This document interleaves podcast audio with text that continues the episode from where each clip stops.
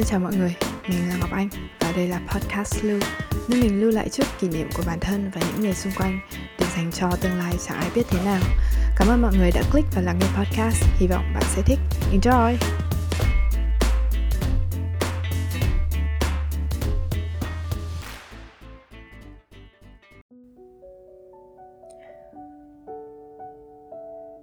Hôm nay mình sẽ nói về phân biệt giới tính đối với cá nhân mình thì đây là chủ đề dễ dẫn đến bức xúc, uất ức và tranh cãi nhất.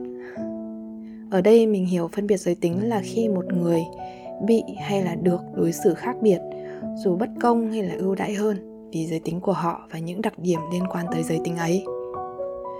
Nói đến giới tính, đa phần chúng ta sẽ nghĩ ngay tới hai giới nam và nữ. Tuy nhiên, giới tính không chỉ là về mặt sinh học, mà còn về bản dạng giới và xu hướng tính dục. Xét về giới tính sinh học, nam và nữ, đực và cái là hai giới tính được tất cả mọi người công nhận. Nó được thể hiện qua những đặc điểm sinh học riêng biệt giữa hai giới như là nhiễm sắc thể, bộ phận sinh dục hay là cơ quan sinh sản. Tuy nhiên, ngoài nam nữ, chúng ta còn có cả liên giới, giới tính khi một người có cơ quan sinh dục của cả nam và nữ hoặc là cơ quan sinh dục của giới nam nhưng nhiễm sắc thể lại là của giới nữ và ngược lại đối với hai giới tính truyền thống là nam và nữ, sự phân biệt đối xử có thể nói là đi sâu vào lịch sử văn hóa của vô cùng nhiều quốc gia trên thế giới. Từ việc ngôi báu tài sản chỉ truyền cho con trai, tới việc con gái phải còn trinh tiết trước khi kết hôn trong khi đàn ông thì ai biết đấy là đâu, tới chế độ đa thê, đa phu, vân vân. Ở việt nam, những câu như đàn bà thì biết gì mà nói con gái con lứa phải lấy chồng để con đàn ông con trai mà khóc nhè là những câu mà thế hệ của mình và trước đó hẳn là vô cùng quen thuộc. Cho tới tận bây giờ, ở thời đại này, định kiến về giới vẫn là một trong những yếu tố ảnh hưởng mạnh mẽ tới định hướng và phát triển của một con người. Mình biết một người, nghe bố nói với mẹ trước khi rời nhà là vì nó là con gái nên tôi mới để lại cho cô nuôi người đã tổn thương mãi đến khi trưởng thành. Và rất rất, kiểu như là, vô cùng ghét những ai nhắc đến tiêu chuẩn giới mỗi khi nói chuyện. Và dù là bố có yêu thương tới đâu, bạn ấy vẫn luôn nhớ rằng mình là đứa con gái bố đã nhường cho mẹ nuôi. Con gái, phụ nữ cũng là đối tượng bị coi nhẹ nhiều, bị áp đặt rằng con gái thì không cần kiếm nhiều tiền kiếm chồng tốt là đủ. Rồi con gái thì phải sự nữ công gia tránh phải hiền dịu à, nữ tính vân vân mây mây. Và với tư tưởng ấy phụ nữ con gái ngày trước hoặc là ở một số nơi đến tận hiện nay không hề được đi học hay là cũng không được ưu tiên tiếp xúc với kiến thức như đàn ông con trai. Vậy thử hỏi cái suy nghĩ rằng con gái không thông minh bằng vân vân ấy mà thỉnh thoảng mình có nghe là do người ta quan sát được qua nhiều thế hệ, nhiều người hai giới cùng được đi học đối đãi như nhau và kết luận. Hay đơn giản chỉ là đang đi so sánh giữa một giới đã không được hỗ trợ về giáo dục trong một thời gian dài trong lịch sử với một giới luôn là chủ gia đình, chủ đất nước, chủ của đủ thứ. Bạn nghe có thấy vô lý và ngớ ngẩn không? Mình thì có. Và với việc may mắn là được gia đình hỗ trợ học hành, ít nhất mình tự tin bản thân không thua kém vì là con gái mình có thể là chưa bằng người ta vì người ta thông minh, từng trải hơn. Nhưng chắc chắn là không phải vì mình là nữ. Và càng chắc chắn là mình vẫn đang nỗ lực hơn mỗi ngày. Nói đi cũng phải nói lại, nữ giới không phải là giới duy nhất bị đối xử bất công. Nam giới dù là giới được ưu ái và đánh giá cao hơn trong xã hội, vẫn luôn phải chịu những sức ép vô hình đi kèm. Mình có mấy thằng cu cháu thỉnh thoảng cô nó khóc lóc gì đấy thì không ít lần mình nghe thấy các bố mẹ thường bảo, đàn ông con trai mà khóc nhè à con trai thì phải mạnh mẽ lên. Khác hẳn với những khi đứa con gái mà khóc thì sẽ được dỗ dành nhiều hơn. Cứ thế từ ngày thơ bé, các chàng trai rồi những người đàn ông của chúng ta luôn phải tâm niệm rằng khóc là xa xỉ, yếu đuối thì là mất mặt. Mình biết một người cứ uống say là nói những điều cay đắng, trách móc người khác rất nhiều mọi người đều khuyên khi đang tỉnh táo là uống ít thôi, đừng để say. Xong rồi người sẽ bảo lại là, nhưng mà chỉ có những lúc say, tôi mới dám nói ra những điều ấy. Những điều uất ức trong lòng ấy thôi. Nghe qua bạn có thể nói là như thế là không dũng cảm, phải dùng rượu để làm cái cớ. Nhưng mà ở một góc nhìn khác, nếu một người có thể nếu mà người ấy chỉ có thể xả nỗi đau lòng của mình khi say ấy, đã phải đè nén đến chờ đến lúc say mới dám nói. Vì sợ nếu khi tỉnh mà nói thì không đáng mặt đàn ông. Và hy vọng rằng cơn say thì không ai thèm chấp. Với một người phải đè nén đến thế thì mỗi ngày khi tỉnh đều là chút bão tố người ta bảo là tuổi thọ trung bình của nam thì thấp hơn nữ, một phần vì lối sống, rượu bia, hút thuốc. Một phần khác mình nghĩ cũng có sự đóng góp của những cảm xúc đè nén thành thói quen kia.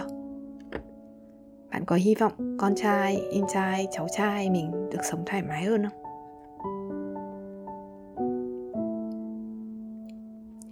Đối với liên giới thì cá nhân mình chưa có một trải nghiệm tiếp xúc với ai thuộc giới tính này, hoặc là rồi nhưng mà mình không biết tuy nhiên giới tính này đã được ghi nhận ở khá nhiều nơi và khi mà đọc thì mình thấy nhiều người khi lớn lên rồi không xuất hiện những cái biểu hiện đặc trưng của tuổi dậy thì mới đi khám và phát hiện ra.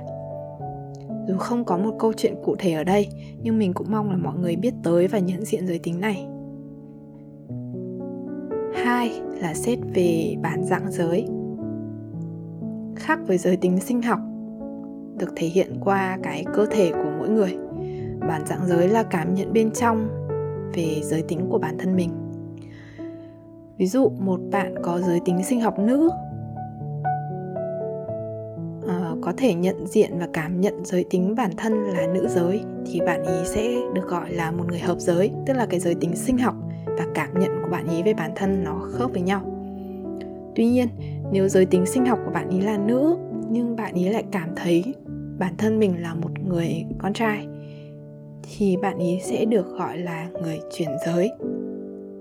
Tương tự với một người có giới tính sinh học nam, cảm nhận như thế nào đó? Ở đây cái khái niệm thường bị nhầm lẫn là chuyển giới, hay trong tiếng anh người ta gọi là transgender ấy. Transgender. Mọi người dễ bị nhầm lẫn rằng người chuyển giới là những người đã thực hiện phẫu thuật để có cơ thể giống như giới tính mong muốn. Chủ yếu là người ta biết đến những trường hợp phẫu thuật chuyển giới như các ladyboy ở thái ấy. nhưng đây là một cái hiểu lầm rất lớn xét theo cái định nghĩa đúng, một người là người chuyển giới khi người ta có cảm nhận giới tính của mình khác với giới tính sinh học bên ngoài, bất kể người ấy đã thực hiện phẫu thuật chuyển giới hay chưa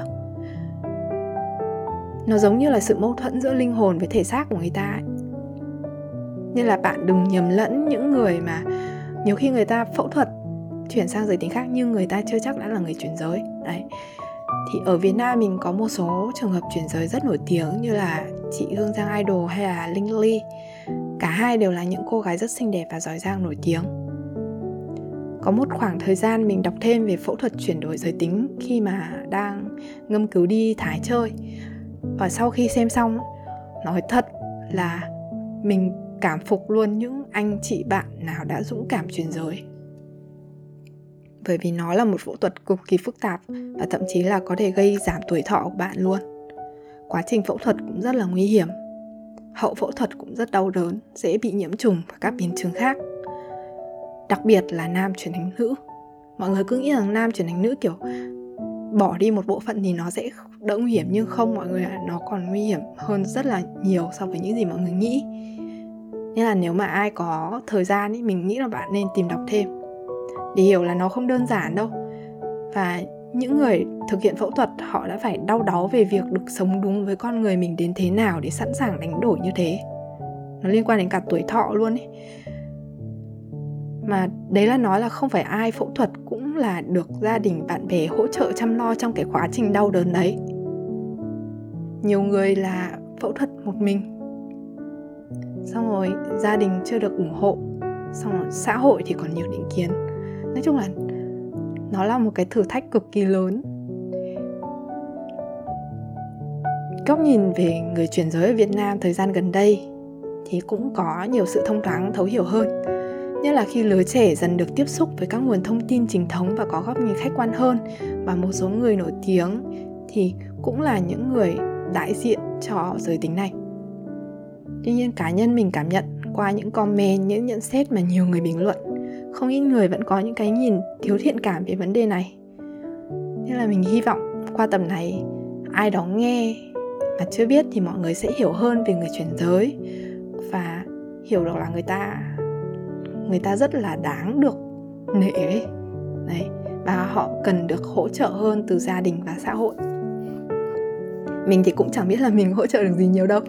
Nhưng mà nói chung là khi mà mình biết là cái nỗi đau về thể xác nó lớn thế nào khi thực hiện phẫu thuật ấy, thì nó không còn là một trò cười cho bất kỳ ai nữa rồi. Đây. Ok vấn đề thứ ba là xét về xu hướng tính dục. Đây là xu hướng hấp dẫn về hấp dẫn về tình cảm tình dục hay là cả hai đối với một người khác. Một người nam có thể có xu hướng hấp dẫn với một người khác giới thì người ta gọi là dị tính. Nếu người ấy có uh, hấp dẫn với một người cùng giới thì đấy gọi là đồng tính. Còn nếu người ta có hấp dẫn với nhiều hoặc là không giới tính nào thì họ có thể được gọi là song tính và vô tính. Trong đó dị tính là xu hướng được chấp nhận rộng rãi hơn nhất là giữa nam với nữ nữ với nam ấy. Và đồng tính song tính hay vô tính thì gặp nhiều tranh cãi bất công và thậm chí là nhiều người còn không không nghe đến nữa xu hướng tính dục và bản dạng giới thường bị nhầm lẫn với nhau. Tuy nhiên đây là hai khái niệm hoàn toàn khác và liên quan chặt chẽ. Ví dụ một người a có giới tính sinh học nam và có hấp dẫn tình cảm với một người nam khác. Mình nhắc lại nhé một người a này, giới tính sinh học là nam. Bạn ấy có cơ thể của nam ấy và bạn ấy thích hoặc là yêu một bạn nam khác. Thì trong trường hợp người A này cảm nhận được bên trong bạn ấy là vẫn là một chàng trai. Thì lúc ấy cái xu hướng tính dục của bạn ấy là đồng tính. Tuy nhiên, nếu người A này lại cảm nhận thấy là bên trong mình là một người phụ nữ, thì lúc này người A không được coi là đồng tính, người A là một người dị tính.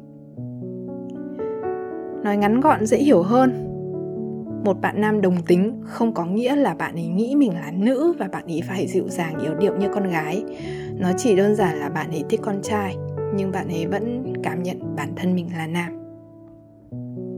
Xu hướng tính dục là thứ dễ nhận biết, ngay khi bạn nhìn vào mối quan hệ giữa người với người, nhất là những đôi yêu nhau ấy. Mặc dù có nhiều thông tin tuyên truyền và các hoạt động nâng cao nhận thức xã hội về xu hướng tính dục rồi giới tính khác nhau ấy, mình thấy tại Việt Nam và các nước vẫn có những cái nhìn khắt khe về giới tính, các giới tính khác này từ những cái nhìn khắt khe ấy thì cũng có nhiều câu chuyện đau lòng xảy ra hơn. Mình có nghe về một gia đình từ một người quen của mình là bố mẹ thì cực kỳ khó tính và thậm chí là kỳ thị người đồng tính.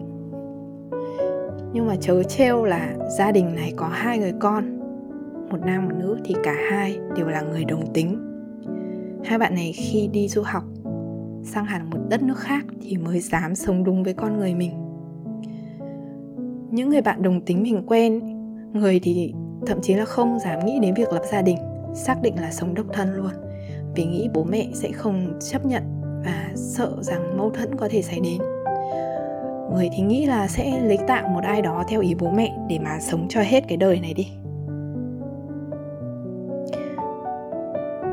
Nếu mà nghĩ lại thì chỉ cần bố mẹ gia đình các bạn ấy hiểu hơn thôi.